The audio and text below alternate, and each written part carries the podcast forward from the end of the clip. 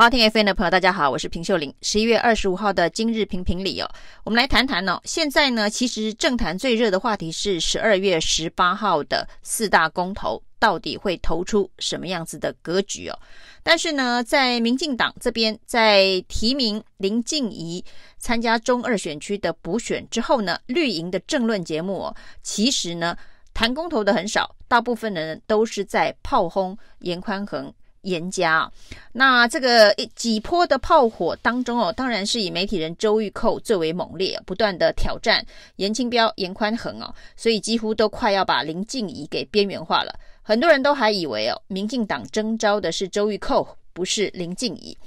那周玉蔻呢？从这一个严清标欠债没有还，到现在呢，主打严宽恒家族在台中港的一零五号码头有这个储煤的仓库，那他认为这是一个重大的弊案。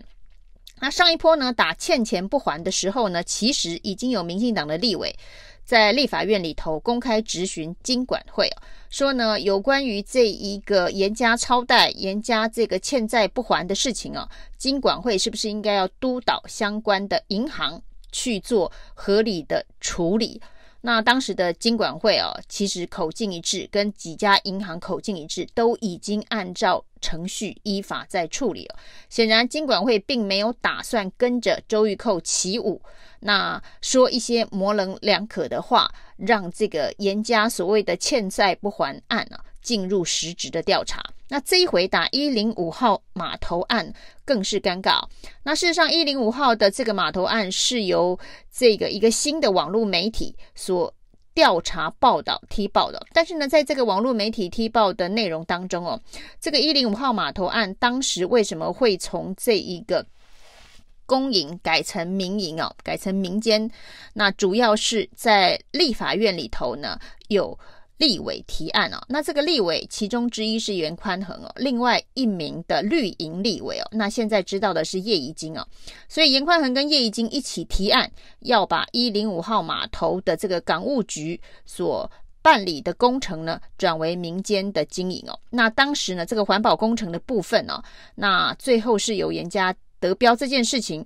的台中市市长呢是林佳龙。那最后主打的就是严家的这个所谓的除霉的仓库，在一零五号码头。那后来在二零二零年之后得标，二零二一年正式得标。那当时的交通部部长是林佳龙。那周玉蔻指控哦，这个为什么可以由严家来得标这一个所谓的台中港一零五号码头的煤矿的仓储码头？那他也说呢，这就是为什么。这一个严宽恒呢，要反三阶哦，要护早交公投同意的原因哦，是因为要燃烧更多的煤，如何如何，就是为了要图利自己的家族。那整件事情当然是跟公投做一个连结。那周玉蔻呢，指控说，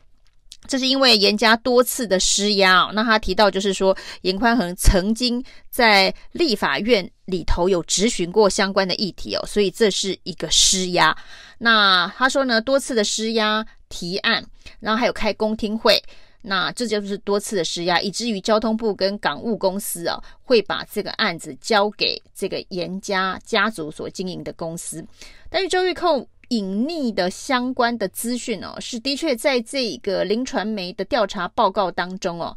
严宽恒的确在立法院质询过。但是呢，跟他一起质询跟提案的，还包括了民进党的立委叶宜津哦，他们是一起提案。那他也去参加过公听会，他派了秘书去哦，所以严宽恒的秘书也是周玉蔻指控的对象。但是那一场公听会呢，蔡其昌也派了秘书去哦，那周玉蔻却没提到。不管是蔡其昌或是严宽恒，都是派秘书去参加了公听会。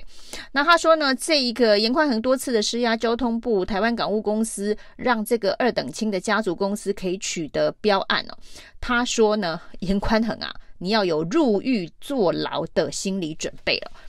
那呛虾要有入狱坐牢的心理准备这件事情呢，造成轩然大波。不久前，大家还记得黄世修在这个公投的辩论会上面呢，提醒台电的核电处处长徐永辉啊，那如果有渎职伪造文书相关的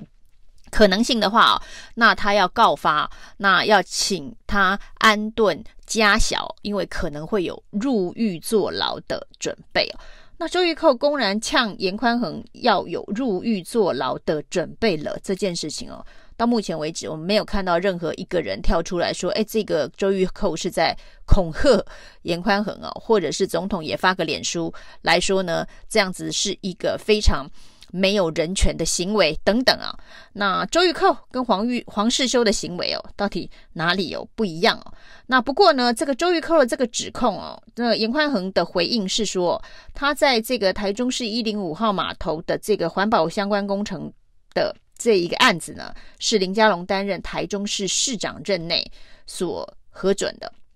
那公开招标也是哦。那在交通部的这个案子，立法院今天呢也进行了质询呢。那有关于这个除煤仓库的这个新建案，是由这个严家家族公司取得的这个标案。那国民党立委傅昆萁呢也问了交通部部长王国材以及港务公司的董事长，那这个标案的招标过程当中有没有任何的疑虑哦？那事实上，他又是林佳龙担任交通部部长的时候所公开招标的案子啊。那王国材说，这中间没有弊案哦。那台湾港务公司也说，这中间没有弊案。那没有配合演出，那显然呢，今天这一个交通部又要成为这些绿营侧翼的箭靶了。那不管是王国材说没有弊案，或是台港务公司董事长说没有弊案，最尴尬的是这个案子发包的时间点呢。严宽恒已经不是立委了，那当时在这个中二选区的立委已经是陈柏惟，所以这个案子呢，虽然二零一六年严宽恒曾经做过质询哦，但是实际的案子发包是二零二零年。严宽恒卸任以后，如果呢从二零一六年叫做严宽恒质询施压的话，在二零二零年案子招标出去的时间点，严宽仁恒已经不是立委了。那所谓的向交通部施压关说这个事情呢，在严宽恒落选以后，没有权力可以这个管交通部的预算，可以管港务局的这个预算哦。是陈柏惟担任立委的时候，若认为有弊案、有疑虑，之前的程序都是因为严家施压的话，随时可以踩刹车，就是案子停止招标给严家。那今天还有另外一个人被扫到，这个人叫做蔡其昌哦。因为呢，被发现呢、啊，这个周玉蔻所指控的这个一零五号码头，原来呢，另外一家跟严家的家族公司同场竞标的，是一家叫做建新国际的公司啊。那这家公司呢，立法院的副院长蔡启昌曾经担任过这家公司的独董。那严宽恒的这个发言人指控说，那是不是跟这一个招标没有成功而的挟怨报复来爆料有关呢、质疑这样子的一个事情哦。那包括了这个蔡其昌曾经确实担任过这家公司的独董，那到底有没有持有这家公司的股份？严宽银恒阵营是说，根据公开资讯是有的，但是蔡其昌否认说他担任独董，但是他却从来没有持有过这家公司的股份。那另外，他也严宽恒。的阵营也指控蔡其昌曾经收过这家公司的五十万的政治现金啊，不过这件事情呢，蔡其昌没有断然的否认哦，那只有说他的所有的政治现金都在监察院的这个公开申报当中。那除了林佳龙之外，叶宜津被扫到，那现在蔡其昌也被扫到，所以呢，周玉蔻的这一个针对严宽恒的炮轰哦。那其实呢，伤到了林佳龙、叶宜津跟蔡其昌，他们可能都必须一一的来回应，在这整件事情被周玉蔻定义为弊案的一零五号码头的招标案当中哦，他们扮演什么角色？林佳龙今天当然是非常的尴尬，他出面说，那他知道这整个事情是合法的招标。但是呢，如果有人被质疑，这个被质疑的当事人应该要有进一步厘清的说明哦。林佳龙说的非常好，这个被质疑的当事人呢，除了严宽恒是被质疑的当事人呢，被周玉蔻质疑有施压交通部，但是呢，被施压的林佳龙也应该算是这整件假设是弊案的事件当中的当事人哦，那林佳龙应该要出来讲的是，那交通部有被施压吗？那交通部有因为被施压，所以特别的